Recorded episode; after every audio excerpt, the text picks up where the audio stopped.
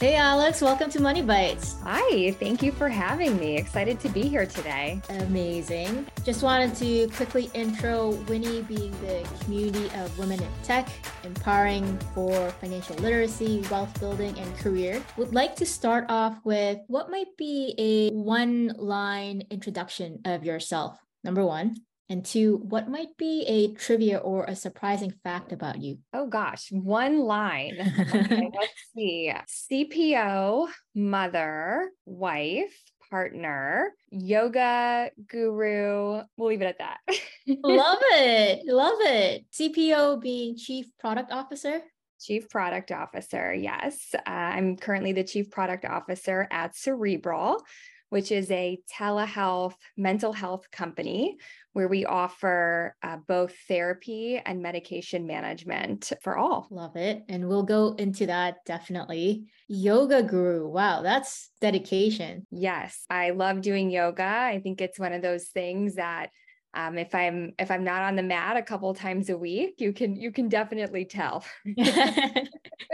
respect, respect. Our second resident question is What's your first memory of money? My first memory of money. Oh, good question. You know, my parents used to talk to me about money quite a bit. A lot of it was just around, you know, what you use money for, how you use it, what you buy, what needs and wants are. I remember my parents talking to me about money as early as kindergarten. It's something that's so important and something that probably not enough parents do. I love that. There's definitely a lack of discussions around money in social discourse, but also in the public education system. Make sure you discuss it openly and it's not like seen seen as a bad boo boo kind of topic. I, I love that. That's that's really amazing. Well, it's funny because like I'm thinking back to like when I was in middle school, like I was required to take a home ec class where I had to do some cooking and some sewing. I had to be introduced to a musical instrument.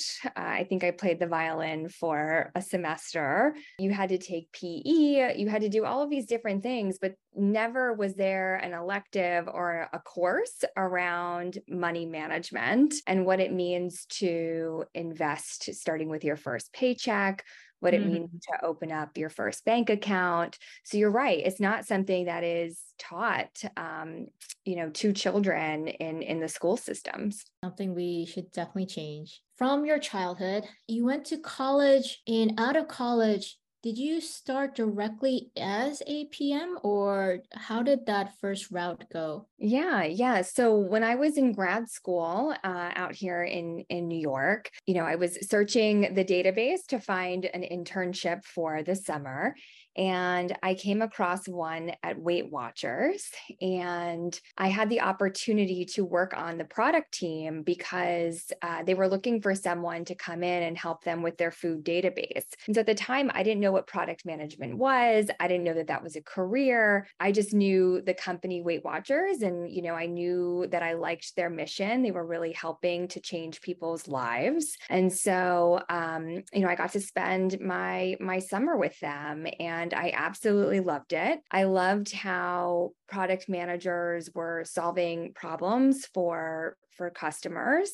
And i thought to myself like this is a really cool profession. Like i would love to stay on after grad school and I had the opportunity to do just that. And I was a product analyst uh, as my first my first role at a grad school. And I got to work on some pretty neat projects, you know, throughout uh, my tenure at at Weight Watchers. So you know, it's funny because a lot of folks, you know, maybe start in product management, you know, much later in their careers. They either go to business school or they have some kind of engineering background, or you know, they sort of fall into it, you know, a little bit later on in their career career, but I was fortunate and and started, you know, at at 22. I love that. It's also you progressed fairly rapidly within Weight Watchers. So from product management, you eventually became a director of product management. What might be a lesson learned in something that you might be able to share for our women in tech community who are looking to advance their careers? So I I tried to get on the most important projects for the company right? You know, at first, when I was more junior, like I was, you know, assisting, you know, maybe a director or, you know, a, a more senior product manager. Um, but I wanted to be, you know, where where the action was. And so, you know, right around the time where like your parents may have been joining Facebook, you know, Weight Watchers was building its its first ever, you know, online community. We were solving the problem that, you know, folks wanted camaraderie and and motivation in between their meetings, but Facebook wasn't really the right place because, you know, like a lot of people don't want to announce that they either lost weight or gained weight or you know to their entire social network but they wanted to share that experience with others that were were going through that. And so my very first project was working on that. You know that was a really big success for the company. And then i started working on their yearly innovations. And so uh, the science gets better and better as as time goes on. And i was able to um, you know work on on those teams. Uh, so i think it's important to just you know let your managers know what interests you and if you have an opportunity to take it. I love what you just mentioned which i think is something that i'm realizing. Well first off it's a bit shocking to say when your parents joined facebook.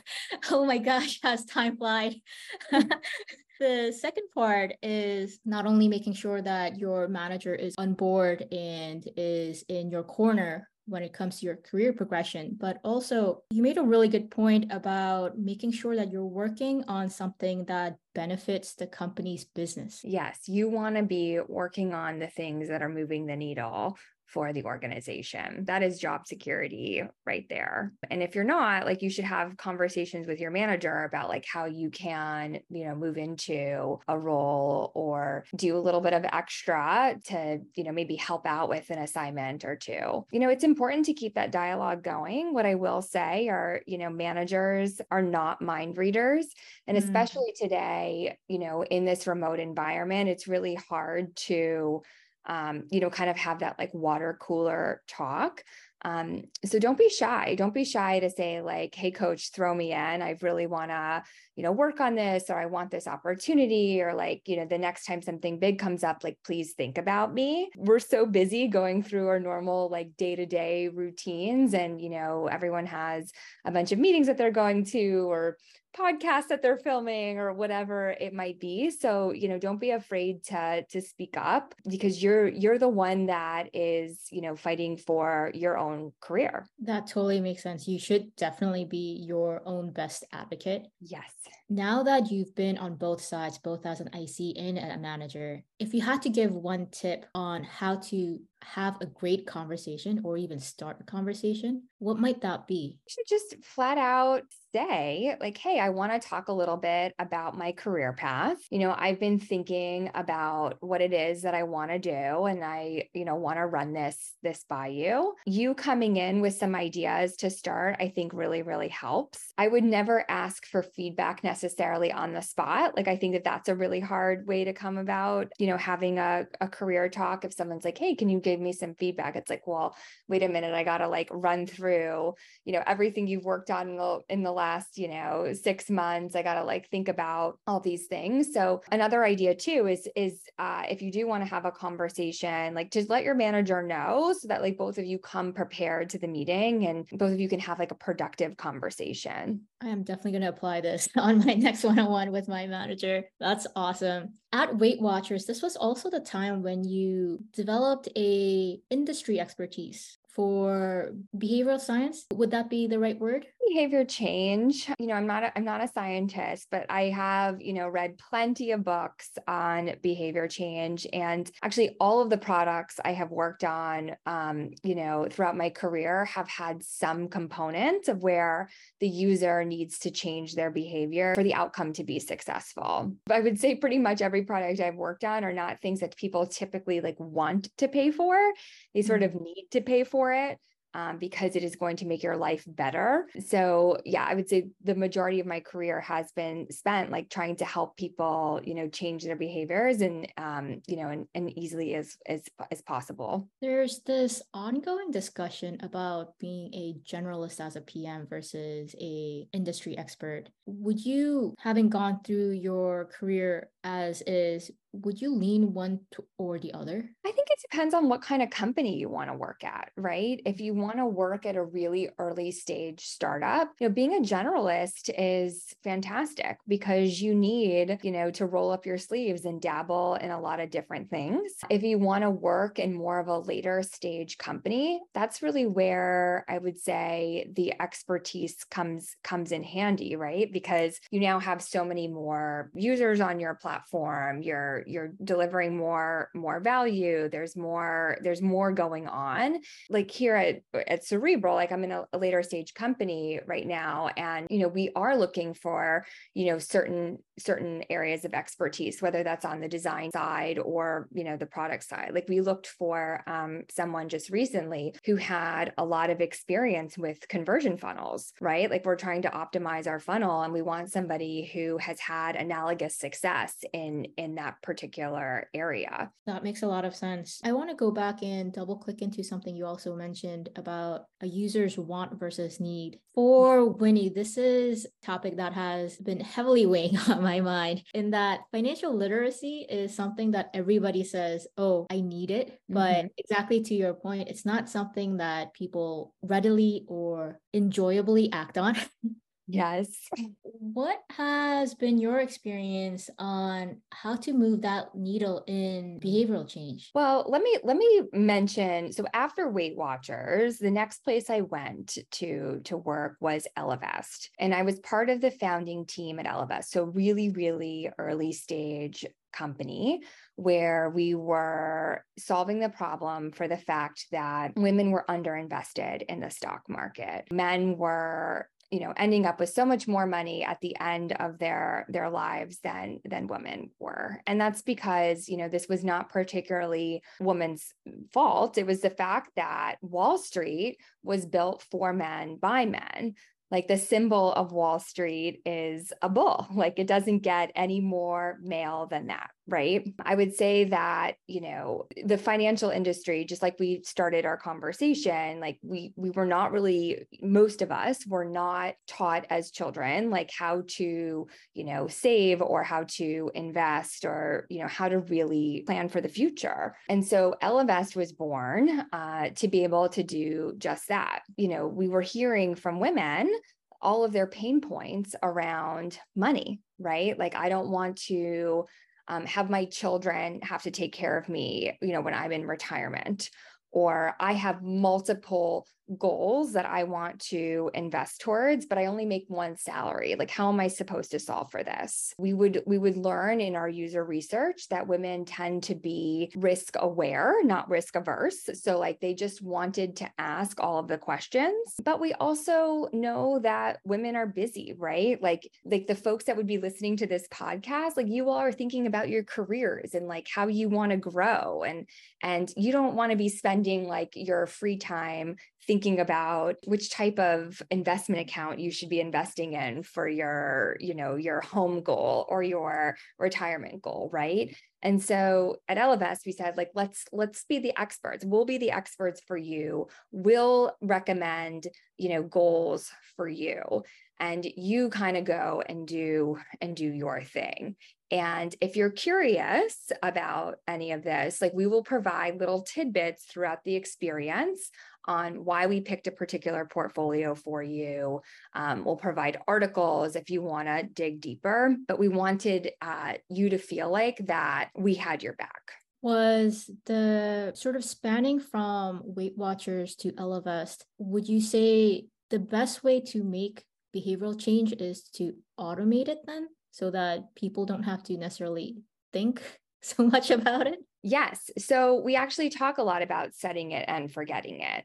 I mean, you mm-hmm. have to be the one to decide what you're setting it to, but there's many examples of this. So I'll start first at Weight Watchers and we'll talk a little bit about Ellevest. But, you know, setting it, forgetting it when it comes to food, like one of the projects I worked on was creating amazing routines that you just go to naturally when it comes to eating, right? And so one of those might be eating the same breakfast every single morning because it's like you don't have to think about it and therefore you don't have to make a, a bad choice, right? If you're like, okay, every day I'm just going to make you know egg whites with avocado and you know some some smoothie like that's that's what you do you know you're doing that and yeah like it can be boring but at the same time it's like one less decision you have to you have to make. The typical human makes 200 food decisions a day so you can imagine that's a lot of choice and so getting rid of some of that and putting it on autopilot is very helpful. Another example of that with finance is for everyone who for example has a 401k if you go in and you you know put your percentage um, to where you you think is best or where you and your financial advisor you know have agreed to? It's like you you set it. You're like i'm going to put 5% of my paycheck towards my 401k and then it's on autopilot. You set it and forget it and you're all you're all good. So and then like maybe the next year it's like yeah i was fine at 5% now i'm going to up it to 6% or i'm going to up it to 7% but it's like putting it on autopilot so you don't have to like think about it or see it. And that goes for all of your your financial goals is the nudge needed when a user is onboarding and just getting started quite different from say maintaining and continuing that momentum that's a good question. I mean, it's obviously harder to get started, right? Because you're going, you're like, you're completely doing a, you know, a, a one, one, 180. Yeah, 180, mm-hmm. completely doing a 180. Um, but it doesn't mean that like, you know, when you come back from vacation and you're back to, you know, a, routine that, you know, you kind of have to like get get back into it or, you know, like it, it's it's we're about to change seasons and go into fall and i'm sure people like have a different you know set of things that they're doing over the summer. And so like there are these like natural moments. I mean holidays are another like big big time period. So yeah i mean i think people it's like natural to kind of like fall in and out of your patterns but you know knowing that you have this place whether or not it's you know, Ellevest or Weight Watchers or even Cerebral, which we haven't had a chance to talk about just yet, like knowing that you have a home to go back to and you have a company that like has your back, that's that's what's so important. Let's get to that part then. You changing jobs yeah but not to a lateral job it, it was to a completely different industry each time and somewhat on the earlier phase of companies like startup ish, which can be super scary. yeah, when I left Ellevest, uh, Ellevest was a, a Series B company. I went to Cerebral, which is a Series C company my org was about it's about about the same about the same size. Yeah i mean the domain was a little bit different but the job of product management was not different. I truly believe that if you are a great product manager you can work in any domain. Obviously like i had a lot of catch up to do to understand you know the healthcare space and i'm still learning you know each and every day. But i feel like i was able to apply a lot of the learnings from my previous careers um, you know at Ellevest and at Weight Watchers to cerebral, just like weight loss, for example. You know, your mental health is something that you also have to like keep a pulse on, right? Like you're not necessarily like weighing yourself like you are with weight loss, but at the same time, it's like you do have good days and you do have bad days and you do have good seasons and bad seasons. And we know our mental health is not something that is linear, but it's something that ebbs and flows. And, you know, we want to be there for our users when when when things get you know when things are in a rough patch. And so we're creating a product experience around around just that. When you say what makes a good pm in one company that's transferable have you seen either skill sets or characteristics that make exceptional pms yes. One of the questions i ask in reference calls is i want the person on the other end to tell me about the person I'm about to hire, I ask them if you can put these adjectives in order. And the answer the the adjectives are, you know, leadership, analytical, and creativity, right? I have never hired a PM where leader was not the first in line, right? And um and I've never actually gotten far enough in, the, I've never actually had someone get far enough in the interview process where that answer wouldn't have been been the answer. But leader, right? Like as a PM, you have to be an exceptional leader. You have um, a really hard job in the fact that you have to you know, represent your customer, but then you also have to represent and get along with and and you know, get your stakeholders together, right? And so you have to collect operations requirements, you have to collect legal requirements, and you have to collect the program teams requirements and so on and so forth. And so you need to be a good leader and you need to communicate really well with folks so that they can understand maybe the trade offs that you're making, the strategy that you're trying to deliver, even further out like the vision that you all are trying to to create. So I think being a leader is is great. Now, the other two I said, being analytical and being creative, are also important. Like you need to have a pulse on the data. And I don't just mean quantitative data, I also mean the qualitative data, right?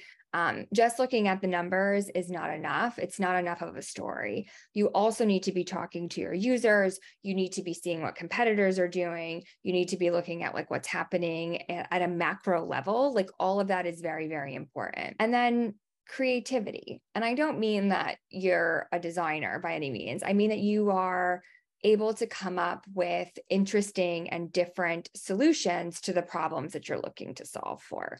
So I'd say that those are like the three most most important. Out of curiosity, on the second point that you made in being aware of what the competitive landscape is, what do you think is the distinction between a PM and a PMM? So I think a product marketing manager, um, you know, you tend to get product marketing managers at much later stage companies.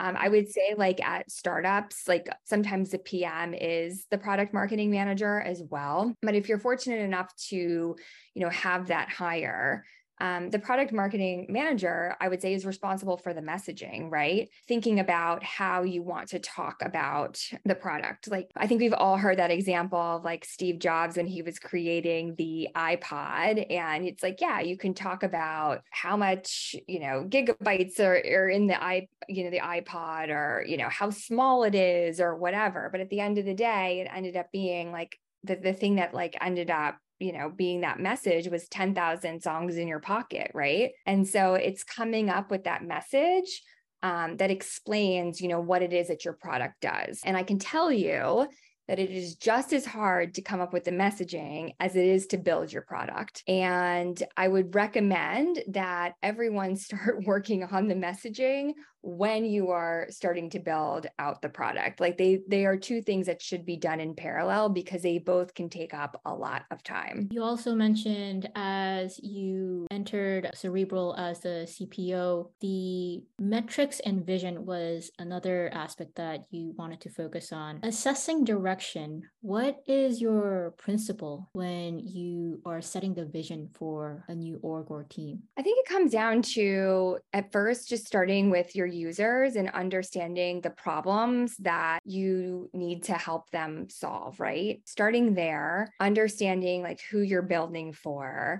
And then you can start to talk about like, okay, like where do we want to go with this thing? What are we looking to really to really do here?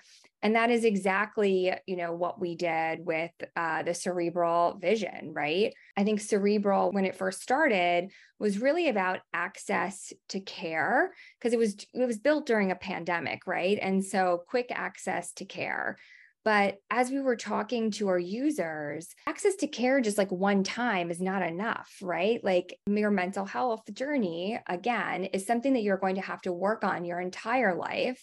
And there will be good times and there will be bad times but we want a place for our users to come back when when things are are a little rough right?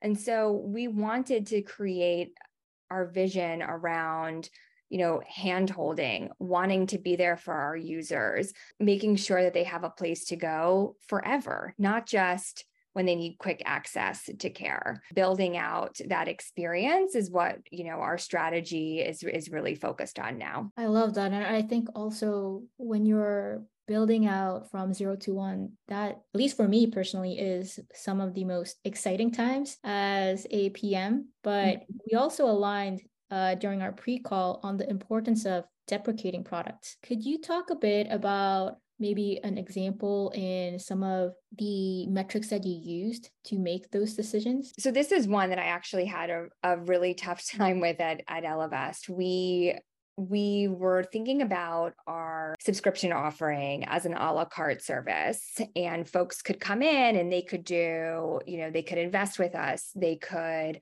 book financial uh, sessions with us um, they could bank with us. However, our banking product, you know, never really took off the way that, you know, we had anticipated. I think it's probably because it probably wasn't the right target audience to be to be honest. You know, folks that were coming to us for investing already had a bank and most likely had a credit card that was tied to their bank.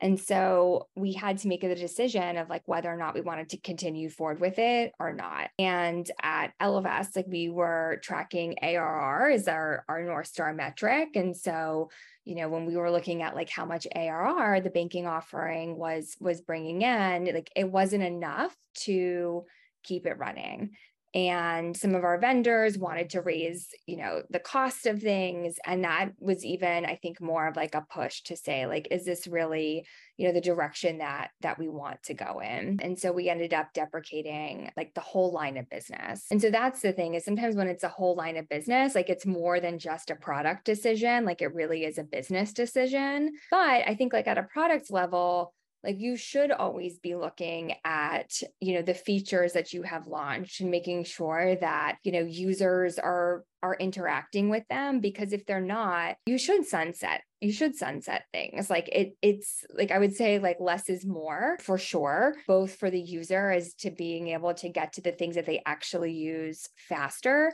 but then also you can get so bogged down by technical debt right? We are we're doing a massive project right now on our conversion funnel. And you know part of that is also a technical like cleanup of just old programs and things like that that like we no longer offer at cerebral. And so it's just like something to think about is like you know as as you're a product manager like making sure that you're you know sort of removing those barriers or you know cleaning up the experience as you're you know building out new experiences too absolutely agree with this as a program manager of the new products team at meta one of our core tenets was not only experimenting with new products, but we sort of were also the gatekeepers mm-hmm. before the product launched on deciding should this product even launch or should we kill it at yeah.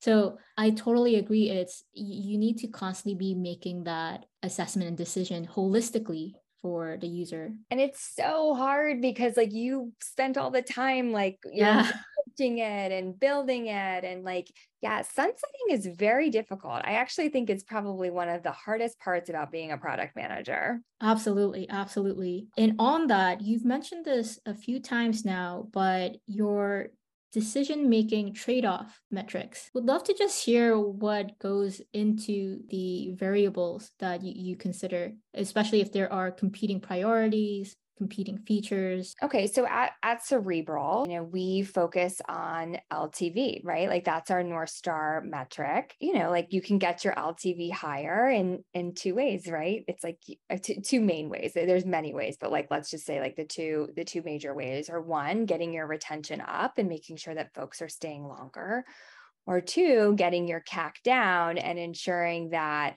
the folks you're bringing in, you're bringing in at a really low cost when we're thinking about LTV, it's like we we want to be really really careful that like okay, the folks that like if we come up with something that's going to be great for retention and like we put that at the front of the conversion funnel, maybe folks won't buy that item or like less folks have the opportunity to buy that item and so your your CAC might go might skyrocket right? And so we have to make those trade-offs and so one way to do that is obviously through A B testing and seeing like okay like if we were to offer you know therapy uh, for for a year, it's a higher price point, but only certain folks would be able to do that. Like, is it worth you know having that higher cac and is it worth you know the dip in in conversion? And so thinking through that a little bit and sometimes you don't know the answer because you don't know how folks are going to react.